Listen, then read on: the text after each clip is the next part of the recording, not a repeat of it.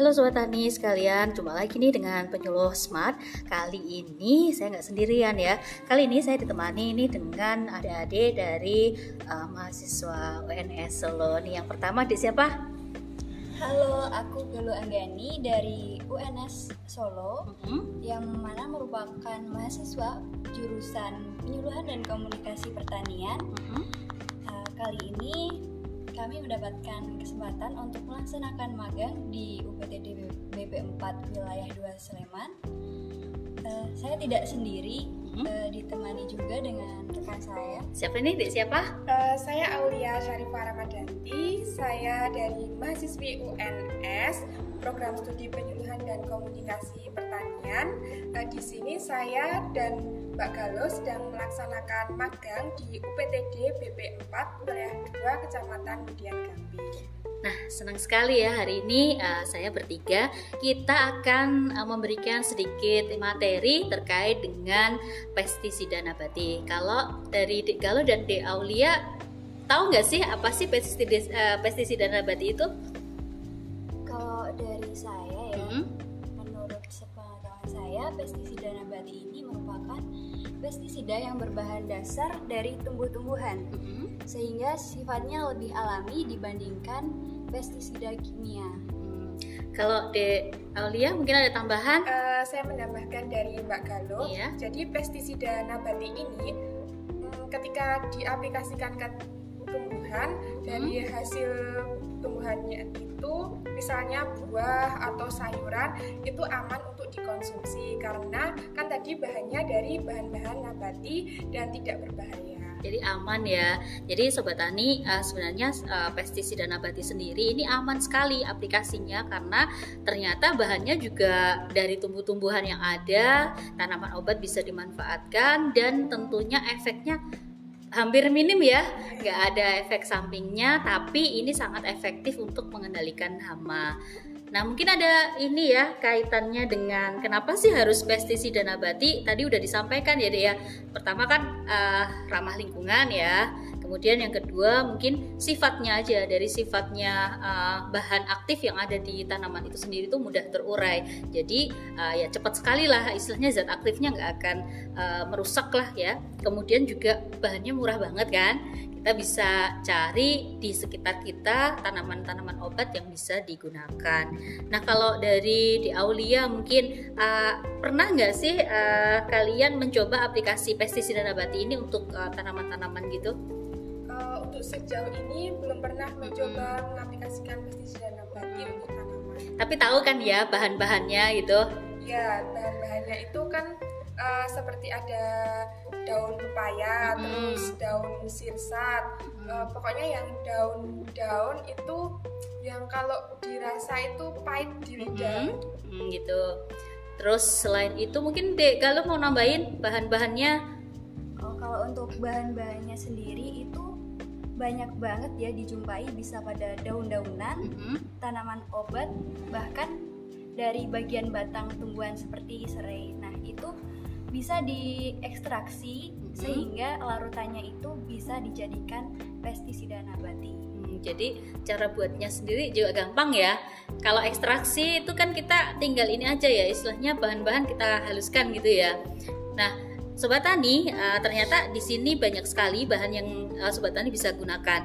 Jadi semua tanaman obat itu bisa kita manfaatkan. Kemudian juga tadi dari tanaman-tanaman yang mungkin eh, mempunyai rasa pahit itu juga kita bisa kita manfaatkan. Selain juga kita bisa memanfaatkan dari serai wangi itu juga bisa.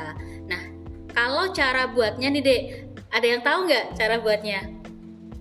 Eh, setahu saya Uh-uh. cara buatnya itu tinggal bahan-bahan tadi misal pak kalau pakai daun pepaya daun Mhm. pepayanya dihaluskan bisa dipotong-potong dulu Mhm. terus di blender habis itu terus eh, di- kan di blender dikasih air didiamkan selama kurang lebih satu hari Hmm.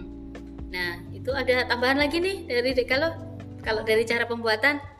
Hmm, Untuk tambahannya mungkin sebelum dilakukan eh, rajangan atau Mhm. diiris itu sebaiknya bahan-bahan tersebut dicuci bersih terlebih dahulu. Mhm. Oke, jadi sobat tani bisa kita simpulkan ya cara buatnya itu juga sangat mudah. Jadi semua bahan tadi kalau kalian punyanya mungkin daun pepaya atau daun sirsat ya udah gunakan yang ada. Kemudian timbang uh, mungkin kita bisa pakai takaran misalkan 200 gram 200 gram kemudian dicuci bersih ya. Kemudian biar gampang dalam menghaluskan mungkin bisa di rajang dulu, rajang baru dihaluskan dengan uh, air 1 liter. Nah, nanti sobat tani bisa manfaatkan setelah 24 jam didiamkan dalam tempat tertutup baru disaring, kemudian pestisida nabati itu udah siap digunakan. Nah, di sini mungkin ada ada yang tahu nih uh, cara aplikasinya seperti apa sih kalau sudah jadi pestisida nabati? Kalau untuk pengaplikasiannya sendiri itu mm -hmm. dengan cara pertama-tama ya mm-hmm. untuk pestisida nabatinya itu dikocok terlebih dahulu karena yeah. Iya. uh, bisa saja terjadi eh terdapat endapan uh, seperti iya, itu endapan, ya. sehingga perlu dilakukan pengocokan terlebih dahulu. Selanjutnya uh, kita melarutkan sekitar 200 ml pestisida nabati mm-hmm. untuk 14 liter air. Nah setelah itu tinggal disemprot ke tanaman pada pagi atau sore hari intensitas penyemprotannya uh, untuk pencegahan bisa dilakukan dua minggu sekali, sedangkan untuk pengendalian dapat dilakukan satu minggu sekali. Berarti sederhana sekali ya cara buatnya ya. Nah kalau uh, mungkin ada cara lain dek dari Aulia mungkin selain disemprotkan uh, selain disemprotkan itu bisa dengan dikocor jadi dilarutkan di ember terus hmm. nanti tinggal dituangkan ke tanamannya itu jadi ada beberapa jenis ya aplikasinya. Jadi sobat tani tinggal pilih bisa disemprotkan atau mungkin juga bisa kita memanfaatkan yang paling simpel sih dikocor ya. Cuma memang uh, membutuhkan pestisida nabati yang lebih banyak. Tetapi secara efektivitas sebenarnya kalau sobat tani bisa mengkocor di area polybag ataupun di lubang tanam itu lebih efektif karena dengan dikocor itu semua bagian tubuh uh, dari tanaman tersebut ini sudah uh, ini ya terlindungi dari pestisida nabati. Jadinya lebih lebih kebal terhadap hama maupun penyakit tanaman. Mungkin ada pesan nih dari adik-adik UNS nih untuk sobat tani semuanya. Kalau dari saya ya, uh, uh, sebaiknya untuk uh, budidaya tanaman itu penggunaan pestisida nabati lebih diutamakan dibandingkan pestisida kimia karena kita tahu ya kalau pestisida kimia itu meninggalkan residu sehingga kalau kita konsumsi produk-produk pertanian itu akan berdampak negatif bagi tubuh kita. Ada dari Di Aulia? Uh, tambahan lagi mungkin untuk pengendalian hama itu uh, menambahkan dari Mbak Galo jangan langsung ke pestisida kimia. Jadi yang pertama itu secara mekanik Nah, kemudian menggunakan pestisida nabati, baru kalau memang terpaksa harus menggunakan pestisida kimia, baru menggunakan pestisida kimia. Oke, jadi itu tadi ya sobat tani ya. Ternyata membuat pestisida nabati itu sangat mudah, bahannya juga gampang didapatkan dan aplikasinya juga sangat mudah dan ini menjadi salah satu solusi pertanian organik yang ramah lingkungan. Jadi uh, pesan dari penyuluh smart dan juga teman-teman dari Universitas ini ya 11 Maret Solo nih, pokoknya ayo manfaatkan uh, sumber daya sumber daya uh, yang ada tanaman-tanaman obat di sekeliling kita untuk membuat pestisida nabati yang mudah dan murah. Oke, mungkin itu ya yang bisa kita share hari ini. Kita bareng-bareng nih ya. Kita nanti ngomong pertanian maju mandiri modern ya. Oke, selamat siang untuk sobat tani semuanya dan jumpa lagi di season selanjutnya. Pertanian maju mandiri modern.